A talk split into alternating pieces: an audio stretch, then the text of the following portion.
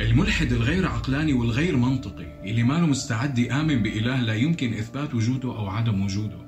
إله مواصفاته تنطبق حرفيا مع مواصفات الشيء غير الموجود. هذا الملحد التعيس بيتعرض بحياته لكثير من الاتهامات والانتقادات اللي حاولنا نغطيها بهي السلسلة. لكن من أشهر وأكبر الاتهامات من الطرف المؤمن هي أن الملحدين يدعون أن الكون أتى بالصدفة ومن دون أي سبب أبدا. وطبعا هن عندهم مشكلة كبيرة كثير مع هذا الادعاء الغير منطقي. لكن ما عنده مشكلة لما بيطبقون نفسه على الإله تبعهم. ومثل العادة خلوني أوضح لكم شو عندي مشاكل مع هذا الاتهام.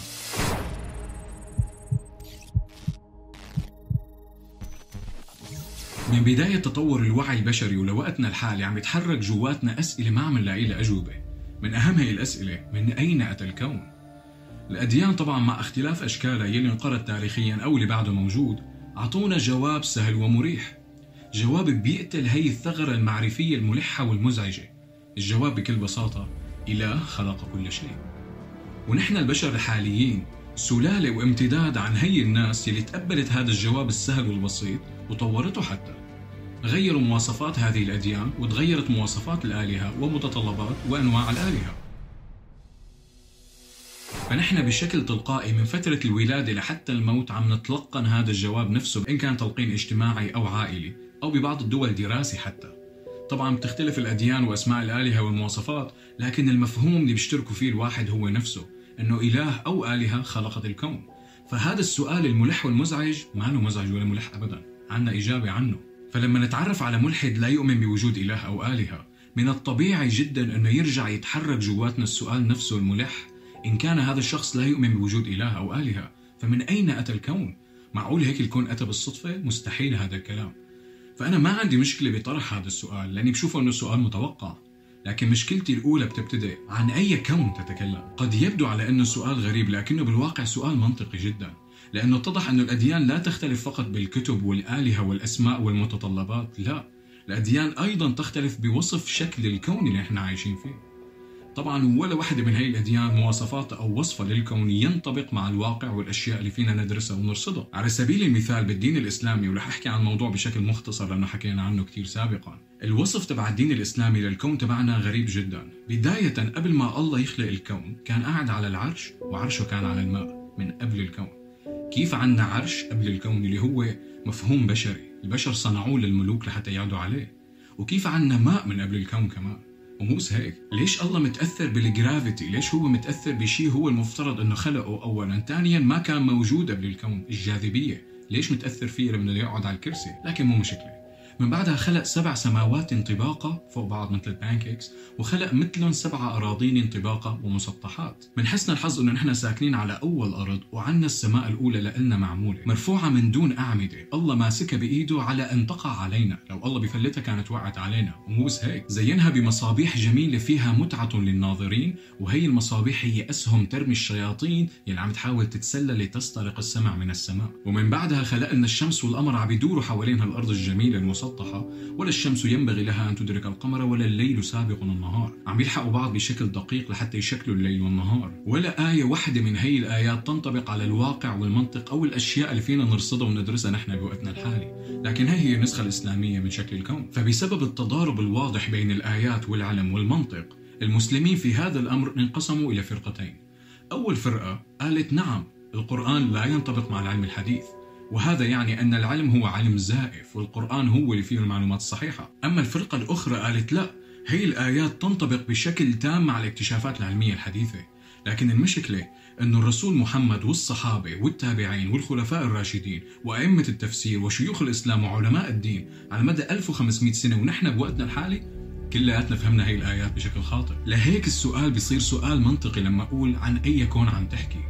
لأن الشخص إذا إجا لعندي وقال لي يا قصي هي النسخة الدينية تبع الكون هل يعقل أن هي النسخة تأتي بالصدفة؟ أنا ساعتها ما عندي أي مشكلة أتفق معه أنه فعلا هي النسخة من الكون يجب أن يكون لها صانع ما عندي أي مشكلة وبينتهي الحوار لكن إذا الشخص إجا وقال لي انسالي الآيات وانسالي التفاسير والأحاديث خلينا نحكي عن النسخة الواقعية للكون هل يعقل أن تأتي بالصدفة؟ يجب أن يكون هناك صانع لهذا الكون الشيء اللي بوصلنا على المشكلة رقم اثنين الإسقاط الخاطئ والغير مبرر. نحن فعلا إذا بنتجاهل الآيات والتفاسير تبع أي دين مو دين الإسلام فقط. وبنطلع على الكون من الواقع تبعنا. بنشوف إنه فعلا كون رائع وجميل جدا ومعقد. والقوانين الطبيعية اللي بقلبه ماشية بطريقة رهيبة. وفيه فعلا ثوابت فيزيائية. إذا بتغير أي شيء منها شعرة صغيرة نحن كلياتنا كنا ما وجدنا. لكن هذا الشيء لا يعني أن الكون مصنوع لنا أو أنه بالضرورة يستوجب وجود صانع. لأنه نحن اللي عم نعمله هون هو إسقاط غير مبرر. نحن عم نتفرج على النتيجة النهائية وعم نعطيها معنى بيتناسب مع أفكارنا المسبقة من دون أي دليل. لو الكون تبعنا ما ابتدأ بالتمدد والبرودة الشيء اللي سمح بوجود الذرات يلي اندمجت مع بعضها وكونت غاز الهيدروجين يلي تكتل مع بعضه وشكل النجوم يلي طبخت الذرات بداخلها وانفجرت على شكل سوبر نوفا ورجعت تكونت وشكلت نجم بيقدر يطبخ ذرات معقدة أكثر من اللي قبلها. والموضوع تكرر على مدى مليارات السنين لحتى وصلنا على النجوم اللي عم تطبخ الذرات اللي مكون الجسد تبعنا. ومن بعدها السوبر نوفا يشكل المجموعة الشمسية تبعنا. كل هي الأشياء هي أشياء جميلة جدا. لكن ما فينا نطلع على هي النتيجة ونقول يجب أن يكون هناك صانع. ونبلش نعطيه اسم لهذا الصانع ونفترض متطلباته ومواصفاته إلى آخره. هذا اسمه ادعاء خارجي وهذا الادعاء الخارجي عم يتم إسقاطه على هي النتيجة. لأنه حقيقة انه الكون تبعنا معقد وجميل وفيه ثوابت فيزيائية دقيقة هو دليل على شيء واحد فقط. انه الكون تبعنا معقد وجميل وفيه ثوابت دقيقة. أي ادعاء خارجي يستوجب أدلة خارجية. على سبيل المثال وجودي أنا هون اليوم وحقيقة إني عم صور هذا الفيديو في له ثوابت حياتية تبعي. إذا بيختلف في أي شيء بسيط كنت أنا ما وجدت هون اليوم. بداية يجب أن يتم دعوتي لنفس المجموعة اللي حفزتني إني أحكي بالأمور الدينية. ومن قبلها أنا لازم مر بنفس الظروف الحياتية اللي وصلتني لأني أترك الإسلام. ومن قبلها أنا لازم أولد أصلا. لازم أكون النطفة الوحيدة الرابحة من بين الملايين يلي كلهم ما قدروا يوصلوا. أنا الوحيد اللي قدرت أوصل. ومن قبلها أبي وأمي لازم يمروا بنفس الظروف الحياتية اللي وصلت لأنهم يحبوا بعض لحتى يخلفوني. ومن قبلها كمان هن لازم يكونوا النطاف الوحيدة الرابحة من بين الملايين. وما بدنا نرجع 13.8 مليار سنة مثل عمر الكون لا. إذا بنرجع بس 100 سنة لورا. الثوابت اللي بتسمح بوجودي هون اليوم بتصير شبه مستحيلة إنها تحصل. وإذا بنقعد بنحسبهم وحدة وحدة بنشوف إنه يبدو إنه وجودي هون وحقيقة إني عم بعمل هذا الفيديو يجب أن يكون لها معنى سحري جدا ومهم جدا. لكن بالحقيقة ما في أي معنى أبدا. الأمور هيك مشيت. ولو الأمور ما مشيت بهي الطريقة بكل بساطة أنا ما كنت موجود هون لأعمل الفيديو فمرة تانية ما فينا نطلع على النتائج ونسقط عليها معاني غير مبررة ومن دون أي دليل. المعاني هي تستوجب أدلة خاصة بها خارجية بعيدا عن النتائج. عدا ذلك هي المعاني ما لها أي قيمة أبدا.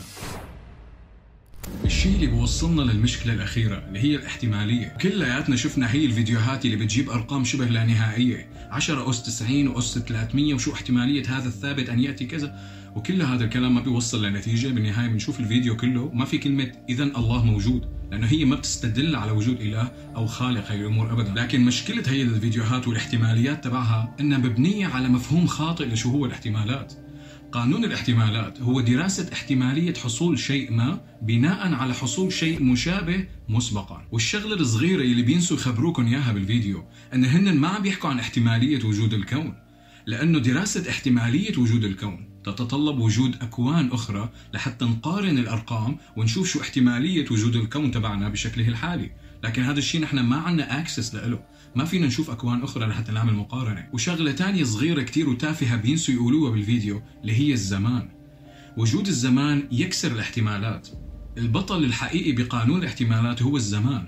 لأنه لما بنعطي الزمن أو مده جيدة بما فيه الكفاية الأشياء اللي تبدو شبه مستحيلة بتصير شبه حتمية. فبكلام مختصر وجود هذه الثوابت الفيزيائية الرائعة هو شيء رائع لنا نحن فقط لأنه نحن نتاج وجود هذه الثوابت ونحن فينا نرصد هذه الثوابت.